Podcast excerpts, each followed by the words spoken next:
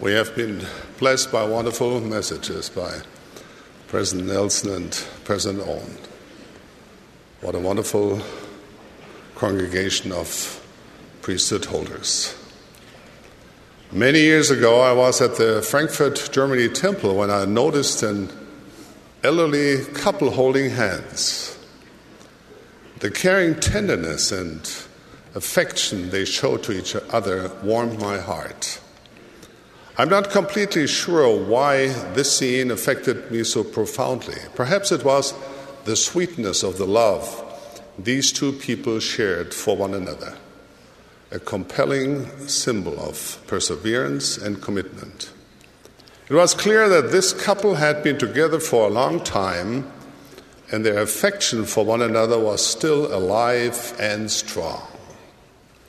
I think another reason this tender scene has stayed with me for so long is a contrast to some of today's attitudes. In so many societies around the world, everything seems to be disposable. As soon as something starts to break down or wear out, or even when we simply grow tired of it, we throw it out and replace it with an upgrade something newer or shinier. We do this with cell phones, clothes, cars, and tragically, even with relationships. While there may be value in decluttering our lives of material things we no longer need, when it comes to things of eternal importance, our marriages, our families, and our values, a mindset of replacing the original in favor of the modern can bring profound remorse. I'm grateful that I belong to a church that values marriage and family. Members of the Church of Jesus Christ of Latter day Saints are known throughout the world for having some of the finest marriages and families you can find. I believe this is in part due to the precious truth that restored by Joseph Smith that marriages and families are meant to be eternal. Families are not just meant to make things run more smoothly here on earth and to be cast off when we get to heaven. Rather, they are the order of heaven. They are an echo of celestial pattern and an emulation of God's eternal family.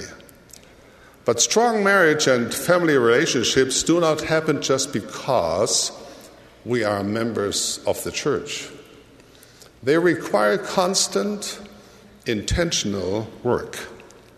The doctrine of eternal families must inspire us to dedicate our best efforts to saving and enriching our marriages and families.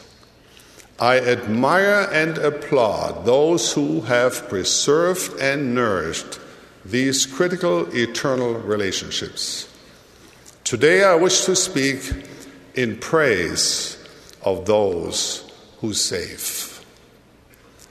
Over the years, I have performed the sealing ordinance for many hopeful and loving couples. I've never met anyone who, as they looked at each other across the altar, thought that they would end up divorced or heartbroken. Unfortunately, some do. Somehow, as the days multiply and the color of romantic love changes, there are some who slowly stop thinking of each other's happiness and start noticing the little faults in such an environment, some are enticed by the tragic conclusion that their spouse isn't smart enough, fun enough, or young enough. And somehow they get the idea that this gives them justification to start looking elsewhere. Brethren, if this comes close to describing you at all, I warn you that you are on a road that leads to broken marriages, broken homes, and broken hearts. I plead with you to stop now, turn around, and come back to the safe path of integrity and loyalty to covenants. And of course, the same principles apply for our dear sisters. Now, just one word to those of our single brethren who follow the deception that they first have to find the perfect woman before they can enter into serious courting or marriage. My beloved brethren, may I remind you if there were a perfect woman, do you really think that she would be that interested in you?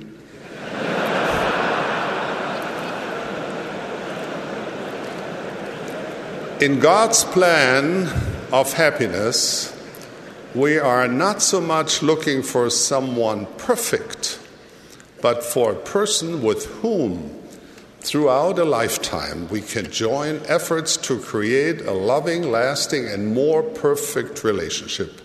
That is the goal.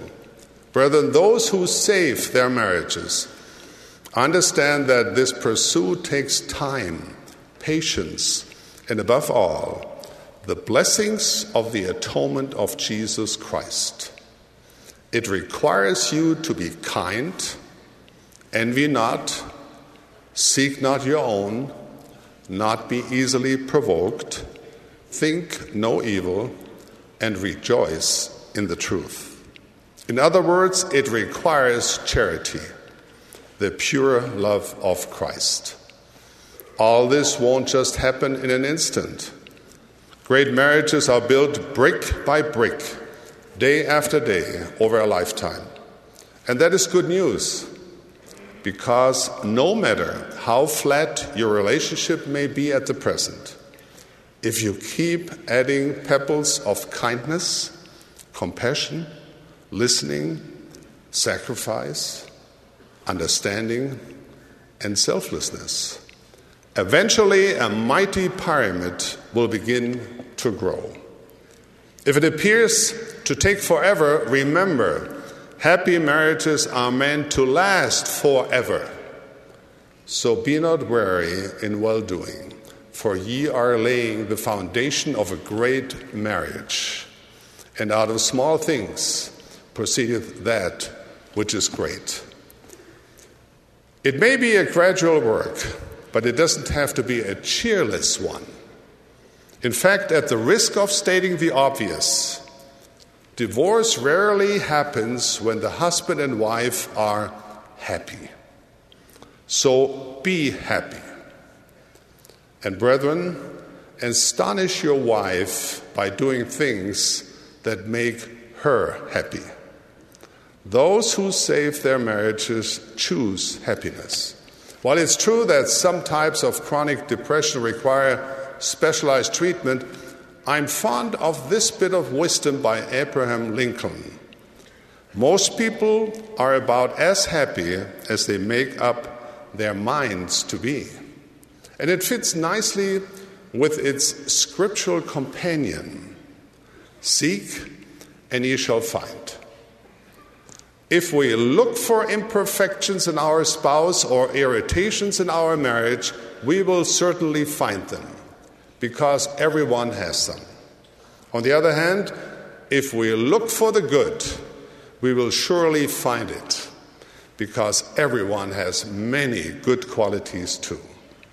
Those who save marriages pull out the weeds and water the flowers. They celebrate the small acts of grace that spark tender feelings of charity. Those who save marriages save future generations. Brethren, remember why you fell in love. Work each day to make your marriage stronger and happier. My dear friends, let us do our very best to be numbered among those hallowed and happy souls who save their marriages. Today, I also wish to speak in praise of those who save their relationships with their families. Every family needs saving. As wonderful as it is that this church is known for its strong families, We may often feel this must apply to every Latter day Saint family except ours. But the reality is that there are no perfect families. Every family has moment, moments of awkwardness, like when your parents ask you to take a selfie of them. or when your great aunt insists that you are still single because you are just too picky. Or when your opinionated brother in law thinks that his political view is the gospel view. or when your dad arranges a family portrait with everyone dressed like characters in his favorite movie, and you get the Chewbacca costume.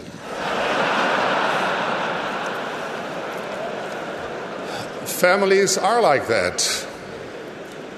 We may share the same gene pool, but we are not the same.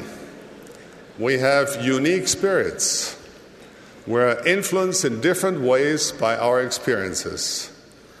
And each of us ends up different as a result. Rather than attempting to force everyone into a mold of our own making, we can choose to celebrate these differences and appreciate them for adding richness and constant surprises to our lives. Sometimes, however, members of our family make choices or do things that are thoughtless, hurtful, or immoral. What should we do in these cases? There's not one solution that covers every situation. Those who save their families are successful because they counsel with their spouse and family, seek the will of the Lord, and listen for the promptings of the Holy Ghost. They know that what is right for one family may not be right for another. However, there's one thing that is right in every case. In the Book of Mormon, we learn of a people who had discovered the secret to happiness. For generations, there was no contention, and surely there could not be a happier people among all the people who had been created by the hand of God. How did they do it? Because of the love of God which did dwell in the hearts of the people.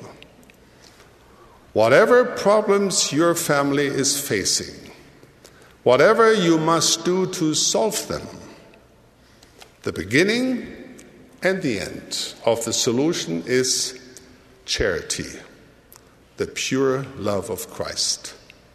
Without this love, even seemingly perfect families struggle.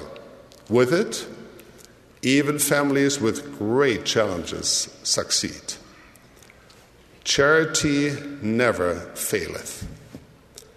It is true for saving marriages, and it is true for saving families.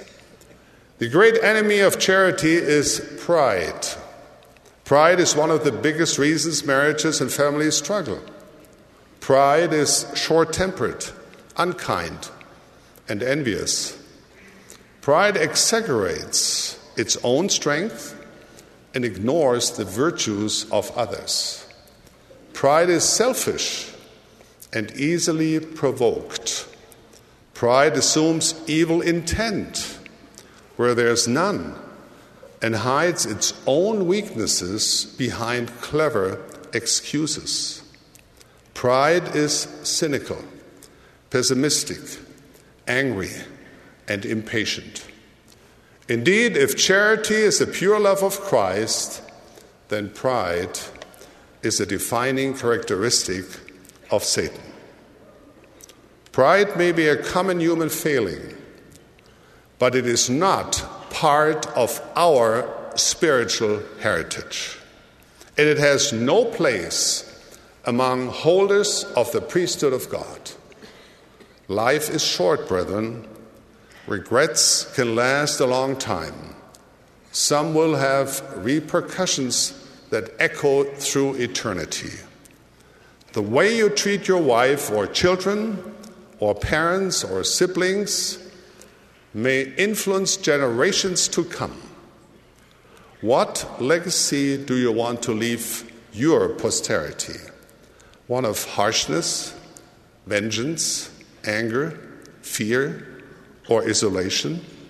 Or one of love, humility, forgiveness, compassion, spiritual growth, and unity? We all need to remember judgment is without mercy to one who has shown no mercy. For the sake of your family relationships, for the sake of your soul, please be merciful, for mercy triumphs over judgment. Set aside pride, sincerely apologizing to your children, your wife, your family, or your friends is not a sign of weakness, but of strength. Is being right more important than fostering an environment of nurturing, healing, and love? Build bridges, don't destroy them. Even when you are not at fault, perhaps especially when you're not at fault, let love conquer pride. If you do this, whatever adversity you are facing will pass. And because of the love of God in your hearts, contention will fade. These principles of saving relationships apply to all of us, regardless of whether we are married, divorced, widowed, or single. We all can be saviors of strong families. Brethren, in our efforts to save our marriages and families, as in all things, let us follow the example of the one who saves us. The Savior won our souls with love. Jesus Christ is our Master. His work is our work. It is a saving work, and it begins in our homes. Love in the fabric of the plan of salvation is selfless and seeks the well being of others. That is the love our Heavenly Father has for us. As we emulate the Savior's love, He will surely bless and prosper our righteous efforts to save our marriages and strengthen our families. May the Lord bless you in your untiring and righteous efforts to be numbered among those who save. This is my prayer and my blessing. In the name of Jesus Christ. Amen.